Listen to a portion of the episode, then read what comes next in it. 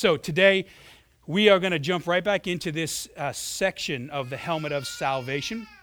We have been reading and rereading these verses each week, Ephesians 6, 13 through 17, so you can have context. And each element of that armor has been taught on. And obviously, there are multiple teachings on each element. So today, we jump back into this idea of the helmet of salvation. And I want to very briefly recap what we've talked about these past 3 weeks. We've pointed out that salvation is a foundational doctrine in the Christian faith, that it's a belief that is at the epicenter of Jesus' mission, and he leaves us this mission after his ascension. Not the act of saving people or redeeming people, but the idea of spreading the goodness and the grace of Jesus to our world through our word and deed. What I just mentioned about the Palmetto House and going to Roatán, these are all great examples of the perpetuation of the mission of Jesus, to bring both physical, spiritual, and emotional healing wherever it is needed. And it is needed in a great many places in our world and in our neighborhoods. And so this is so important that Jesus himself tells us in the Gospel of John, my favorite, I know I'm biased here, but it is my favorite book in the whole Bible, the Gospel of John. Abe and I joke, our worship leader, because Abe really likes the book of Romans, and I love the book of John. So I call him the Romans guy, and he calls me the John guy. And we talk about these two books a lot because they have such meaningful truths in them. The book of John really summarizes every place you go there, at some point Jesus is reminding people that he has come to earth so that they can actually find abundance in this earth, a life that is abundant in this earth, and life eternal in him. And so we talked at length about how the helmet of salvation dealt with the past penalty and problem of sin. We really addressed that in a pretty detailed way, especially these words that have a lot of baggage in our culture. We want to bring a clear biblical understanding to what these words do and do not mean. And we also talked about Jesus giving us this authority last week to deal with the present perils that sin often throws our way and tempts us to. Teachings on all of this. So listen to that if you've missed it. It will certainly help undergird where we're going today. Now, understanding and applying this part of the armor of God, the helmet of salvation, is incredibly important. And I wanted to spend a little extra time here this week, and most likely next week will be the last teaching we'll have in this. Because if you think about it, these two truths, which we identified last week as salvation and sanctification, they require us to find both a theological and a practical balance in our lives. And that is the truth I want to talk to you about today. Because if we imbalance these truths, salvation meaning how we enter the kingdom of God through Jesus, sanctification meaning how Jesus works in our lives every day of our life to make us more like him, if we imbalance these truths, we wind up having an imbalanced faith. Our life and our faith is going to be out of sorts. And so one of two things happens. There are sort of two metrics you can look at to see if there is an imbalance.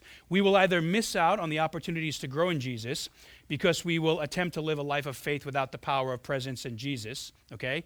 Meaning you cannot follow the king without the king. So what happens here is we sort of like, we seek the adornments of religion, which is real common in our culture today. In fact, a lot of the writing about the decline of Christianity in America, I would actually say is not the decline of authentic Christianity in America. It's what's happening now that the bells and the whistles are fading away. There is still a robust movement of Jesus in this country. But what's happening is the cultural notion of Christianity or some form of a religion that is culturally inherited from our parents, that is absolutely fading away because it was never tethered to something strong in the first place. And so what happens here is we firmly, by understanding salvation, know that we can't embrace the Christian life without him. We don't want to pursue Jesus without Jesus. The second imbalance leads us to a form of performance-based religion.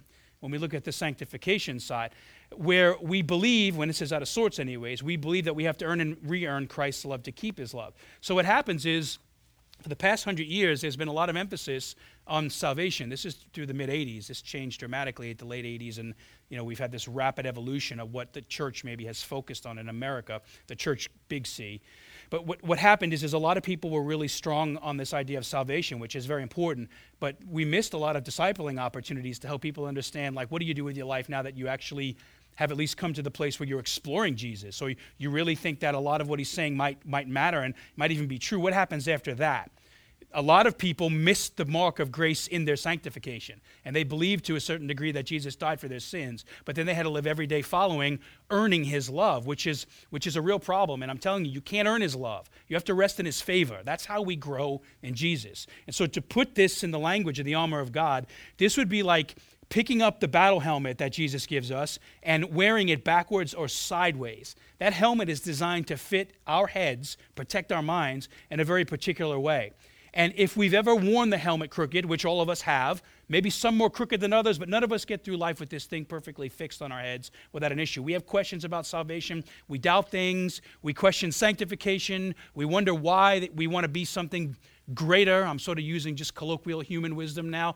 We want to be greater than what we are today, but we're still not. All of these things begin to release out of our mouths what is in the depths of our hearts.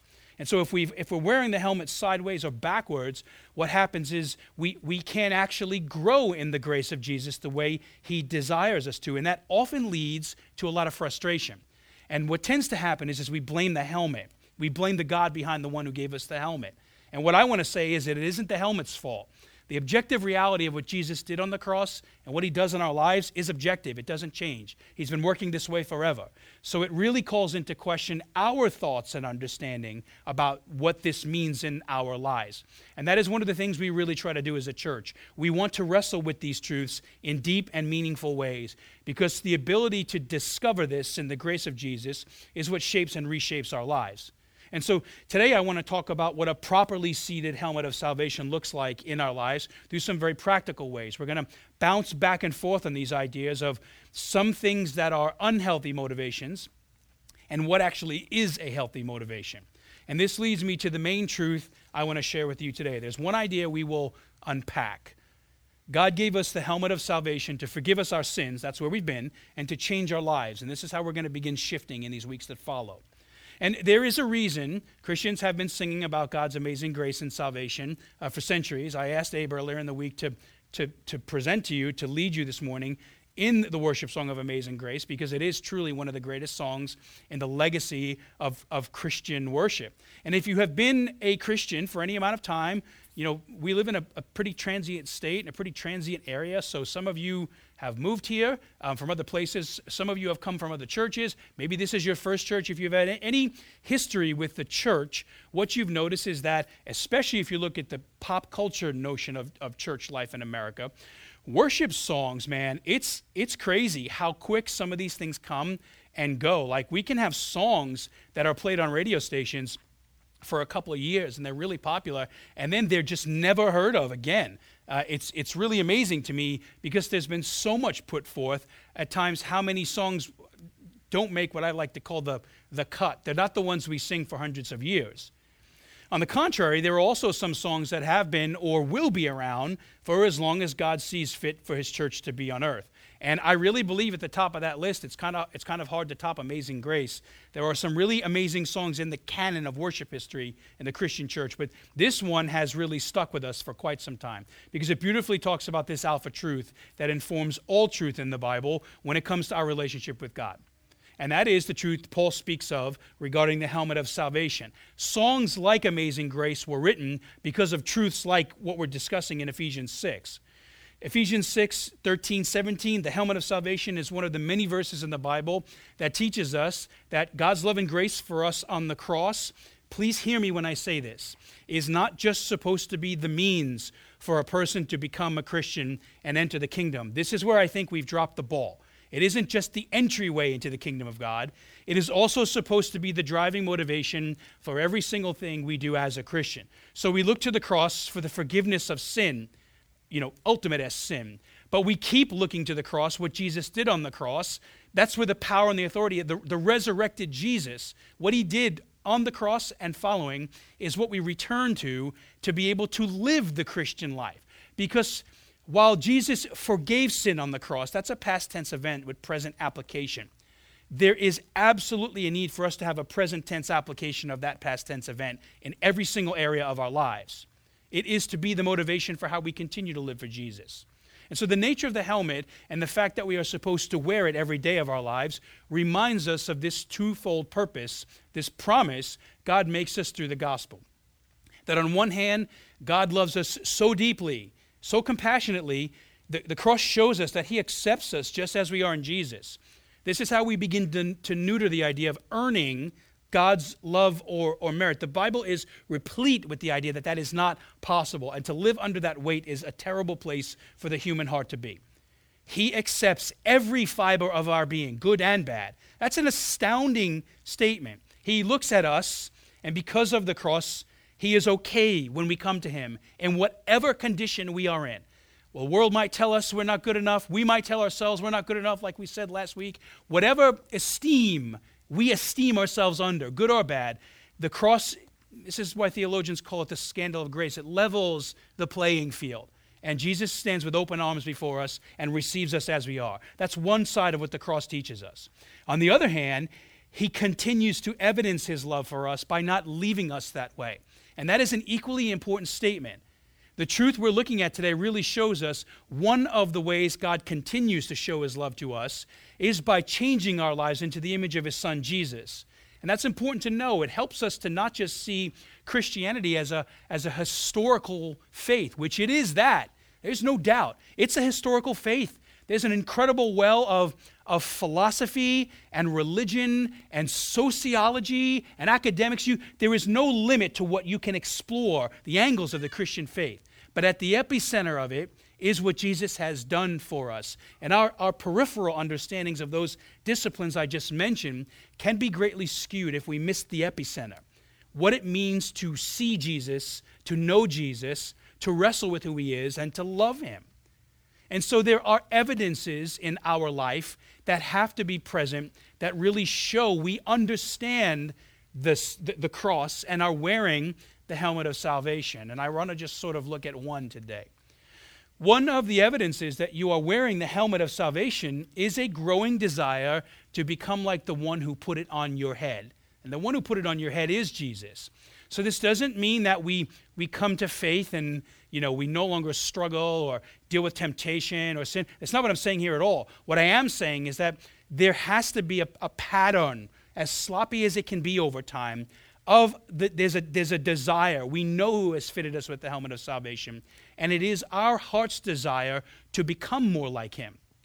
And so a teaching like this, it calls us to reorient our lives around a new nature in Jesus, and to do so by relying on the most amazing motive imaginable. Motives are where we're going to spend our time this week and next. It calls us to personally live like and sacrificially live for other people in the very same way Jesus lived for us. That you can find in the book of Philippians. You can see that God's Old Testament people, Israel, they were set apart to be a people who reflected the image of God. The New Testament church, it's the same thing. That one of the great evidences of the people of God is when we begin to reflect the nature and the character of God. And so this morning, you know, we could spend a lot of time, and we'll look at a couple, but we could spend a lot of time examining improper motives that we often turn to. They're improper but deceiving, meaning they look or they feel like good motives, but they're not. We could just bury ourselves in all the negativity of how people have sought Christ-centered life changed over the years, and it's not worked out too well. For example, we'll touch on this today and one next week, but we address on occasion the faults in things like behavior modification or fear-based religion. More to come on that here in a moment. And we talk about these big-ticket items at times because they have deceived so many people and led them down a Christian road that is anything but Christian. And what happens is people think this is the way we follow Jesus. And if you enculturate yourself to an unhealthy motivation to following Jesus for some time, you can really take something that is not true and deeply believe it is true. And that's the beginning of the erosion of the helmet. If we misunderstand what Jesus has done on the cross and what he desires to do in our lives every day, how he redeems us from the past problem of sin and the present perils of it, what happens is we get imbalanced, and with imbalance comes frustration. So today, I want to spend some time kicking around some motivation, some God-approved motivation for how we understand the helmet of salvation, how it's supposed to shape the Christian life. And to do so, we continue to look at the person of Jesus and what he's done on the cross. Because remember, there is no helmet of salvation without the tool that brings salvation to the world. That Jesus' death truly satisfies the justice of God. And when we look to him, we can actually live in that peace. And so look at how Paul has already communicated this with the helmet idea. Earlier in the book of Ephesians, and these are thematic writings in the New Testament, in chapters 4 and 5, I won't reference verses because I'm going to briefly summarize a couple of chapters here in this book. But earlier in the book of Ephesians, chapters 4 and 5, I'd encourage you to read that, he gives us this lengthy list of changes, like character or life changes, that are supposed to stand as an evidence of us wearing the helmet of salvation. And he says things like we're not supposed to hold grudges against people, we should do our best to be honest and not lie in life. He says we should be hard workers. This is one of the most foundational paradigms of the Christian faith, is that we are contributing positively to whatever arena of life we are in. Hard workers, that is one of the marks of a follower of God. And you've probably heard me say this from the front of the room if you've been in this church for any amount of time, that the very first image we have of God is him working to bring about life. I mean, that's the first snapshot we have of him, is him doing amazing things in the world. So we're told to be hard workers, responsible people. We're told that generosity should define the Christian life, not greed. We're to be a people who encourage others rather than tearing them down. We should be committed to purity in every relationship we have, so we properly reflect the kind of relational fidelity Jesus has for all of us. And this is especially true in our dating and our marriage relationships. I'm especially fond of the place where Paul says, and he literally says this, that Christians need to avoid brawling. This was apparently a big problem back in the day. And let's be honest, that's a pretty good tip for church people. I've thought a lot about this verse in light of our discipleship pathway. What are you guys thinking about changing our church motto? It could be something like Restoration Church, loving Jesus without brawling, right? We could embody those two things and serve him well without knocking your neighbor out for a donut in the foyer or a cup of coffee, right? These are real problems people had, like our attitude or our anger. Like brawling can certainly be physical, but man, we can have emotional brawls with people too, right? These should not be the things that define the people of God. And what I find very interesting about this section of Ephesians is that absent from this list is a behavior management command. There is no place where you find that in this list. And let me explain what I mean by this in a very practical way so that we have a clear understanding of what looking to managing behavior does in the Christian life as opposed to looking to Jesus and the cross. Paul never naively says, those of you who struggle with anger, he never says, deal with it by practicing anger management techniques. I'm not saying all anger management techniques are wrong, but I am saying, like, he is not saying, if you don't want to be angry, then be less angry. That's the root of that. He doesn't say, if you have a problem with another person, put on a fake smile when you're in their presence. He doesn't say that. That's changing an external behavior that does not address the root issue of why we are angry or frustrated with another person. He doesn't say, hey, if you have a problem with being generous, force yourself to find a philanthropy. There's nothing wrong with being generous in philanthropies, but the problem there is that if you've not addressed the root of why you are not generous or why I am not generous, just going through the motions of being generous is likely not going to be enough to change the seat of your heart, which drives the motive, the action. All of these things are what we call behavior management techniques. And the Bible warns against them in a lot of places because they really impede our ability to find lasting life change. Because at the end of the day, the analogy I use, and I use it every time I talk about this, I remember as a kid watching the Indiana Jones movies, and there's this scene. Any of you seen the Indiana Jones movies? Like, okay, most of you have, which is good. There's this scene where he's trying to take a precious piece of treasure off of this, it's a trap sort of podium, and I guess it's set up by weight. So the weight of this thing is what keeps this whole place from collapsing and killing them. And he takes this precious thing and he swaps it out with something of equivalent weight. He basically he's doing what I like to call is an idol swap. He's trying to sort of reseat something on the throne of that to stop the walls of this place from falling. And it doesn't work because that's often what we do with behavior management. We say things like, hey, I'm angry, so I'm just going to try to be happy, right? That's what we do. And then eventually we might be happy for 3 days until our triggers are pulled, and then we're not happy again, and the walls of life come falling down around us. Watch that scene, and it's so apropos for this idea. We cannot just exchange weight with weight. The idea is to figure out how to stop the house from falling in the depths of our hearts. And so if you've ever relied upon a faulty motivation for serious life change, something significant, you have likely seen, and I would go so far as to say felt, its shortcomings. This will betray you at some point. And that said, Those types of counsel, as biblically problematic as they are incredibly popular today. And I'm not saying every aspect of these things are wrong. I am just saying be careful of throwing your ultimate hope towards them. Because we could rightly say today we are living in what is the era of the self-help revolution. And I want to be super clear right now that I'm in no way saying that we should remove ourselves from the most serious matters we have in life, or that we should defer our responsibilities to grow in Christ's grace to others. The church is a local family. We have responsibilities to God and each other in this room. In no way am I saying that contributing to the work of God or contributing to our faith is a problem or wrong. We clearly have a major role in this process. God has redeemed people to bring about his truth and grace in the world. So, there's no place you can go in the Bible and not see this. This is also why God gives us this armor to put on. In the very early days of this series, I said the armor is like a gift God gives you, but eventually you've got to fit it. You've got to say, you know what? Today is the day I'm going to start looking at the truth of Jesus. Today is the day I'm going to ask God to seat the helmet on my head so I can understand salvation. These are not just passive things he chucks at us. These are gifts he gives us, and we have to fit them to our bodies. We have to apply them. No matter where you go, there is a strong charge in the Bible for us to be a people who carefully examine our life and faith. And in this case, whether or not we are looking to Jesus, to the right motivations for how we grow in the grace of Jesus, or faulty things. And let me give you some examples of this, like maybe an alpha example.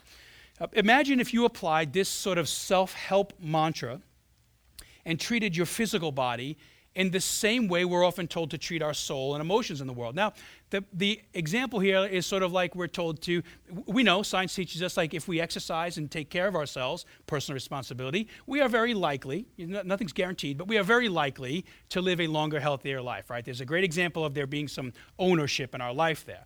But there are also times where we deal with physical things that are beyond our ability to control. And the idea, our soul and emotions, the idea of the pervasive paradigm of how to solve the most significant problems in our lives, it breaks down in so many other areas of life. In fact, the ideas are a bit silly. So think of it from this way. What if you had a really serious illness, and rather than seeking out the appropriate care and counsel of a physician, you chose to self-help your way out of some of the most serious illnesses you face in life? And I would make a strong argument that our emotions and our soul are subject to the same properties, meaning they require the same type of care, okay? For example, let's just say you have asthma, very serious breathing condition. And what if rather than seeking the proper treatment to deal with asthma, somebody sat you down and you told them, you had asthma, and their response to you is this: "Oh, asthma, that's pretty serious. Like, you can't. Do you feel like you can't breathe when you have asthma?" "Well, yeah. It's like my lungs lock up. I can't inhale." And they said, "Listen, I need to tell you how to deal with this." What if they said, "Do you own a comfortable chair?" Yes, I do. "When you have an asthma attack, when you are unable to breathe, I want you to sit in that comfortable chair and then take 10 very deep breaths." Okay, 10 deep breaths. The idea of this is ridiculous for a host of reasons. Physically speaking, that's literally telling somebody the way you get over the inability to breathe is to just try and breathe, right? If you were on the receiving end of this counsel, you would likely say something like, "Man, I've never really thought of it like that. Like, hold on, let me write that down in the great book of human wisdom. In order to get over the inability to breathe, I need to breathe." Boom, problem solved, right? No, problem is not solved there. You create a problem because now you are suffocating yourself. Let me give you another example. What if you had some treatable condition, like your blood pressure spikes or something, and rather than seeking proper medical attention, you spoke to somebody who said, "Hey, high blood pressure, that can be some pretty serious stuff. Like, it can kill you if you leave it untended." To which you replied, like, "I know. So, like, what do I do with that?" And this person says, "Well, there's a lot of things that can cause high blood pressure, tons of them. But one of the big things is sometimes we're just stressed out because of our negative thoughts," right? This is what we talked about last week, that inner voice. Sometimes we can really contribute to this. So what I need you to do right now, if you want to deal with this, is I need you to sit down. And anytime you have a negative thought, just replace it with a positive one. Put a positive one on that, on the throne of your heart. Because we all know the best way to not be negative is to just be positive, right? Go Google how to be happy today, and you're going to get 600 articles like that are going to tell you how to swap a precious treasure for an idol that will fail you. Emotionally speaking, this is literally telling somebody the way you get over negative stress is to just be positive. And the challenge here is a lot of people would do that if they could, but they cannot muster up the energy, physical, spiritual, or emotional, or they're not at a place where they've been healed enough, physical, spiritual, or emotional, to even apply that. The thought of being positive, if you're so down on yourself or you're dealing with a serious state of depression, isn't even an option. And that's when that weight begins to it's pushed down on people's shoulders. The yoke of Jesus becomes very heavy because it's not the yoke of Jesus. We might think it is, but it's not. I said last week, his yoke is light. So these things should be weights that Jesus begins to help us bear. If we are following Jesus and our burdens are heavier, there is a real chance that we might be missing out on the paradigm. Because right here, this would be like somebody saying, the best way to get over negative energy is to just find positive energy. Problem solved. And I'm telling you that problem is not solved. That problem will compound itself in any of the three disciplines we've talked about, physical, spiritual, or emotional. In all of these cases, and in the two examples I've given you, the real problem is that the person who suffers from the illness is being told to entirely rely on themselves to cure the illness. That's where the problem is. And while these types of tools are really good for your business and search engine optimization and the platforms of social media, my greatest fear is that they are leading people down a road where they're even becoming independent in how they think they can address the most significant problems in life. And it is well known, one of the best things we can do in any of the disciplines we've talked about, if we are discouraged or depressed, oftentimes what we want to do is isolate ourselves from people, but that makes it worse. It's actually better to be around people who care about us. Or if we're struggling emotionally, what happens is we can lock ourselves up in our own head. And when we don't have objective voices of encouragement or truth in our lives, we can actually go to places that we should never be or should have never gone to. But when we have people in our lives, when we are engaged in people, or people's lives and their lives and ours, things can change. We have to be around people. In our modern world, we are told over and over again, the best person to deal with you or me in every situation is me. And I want you to hear again that there is some truth in that. I'm in no way saying we should not take seriously the ownership of our life or our faith. We have to take ownership of that. But the greatest challenges we face in life, think about this stuff. Just try to recall a time in your life where you suffered, whatever it was. It's in those moments, the greatest challenges in life, we seldom desire to face those alone. It's why we go to doctors when we are sick. It's why we seek loved ones when our hearts are troubled. In the Christian church, we seek counsel from our leadership or other people in our community groups. We go to people because it's helpful, and it's also deeply Christ-centered.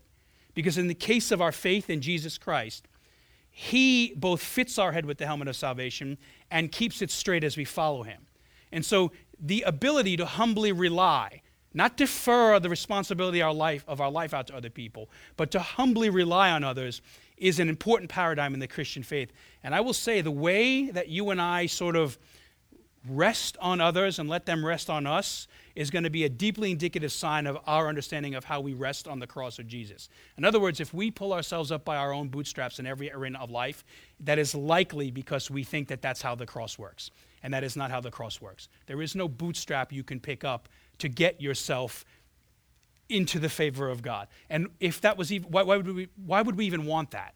That's the bigger question is, why would we want pressure cooker religion when we can actually have a grace-based faith where Jesus not only redeems us of our sin, but commits to help us process them for the rest of our lives?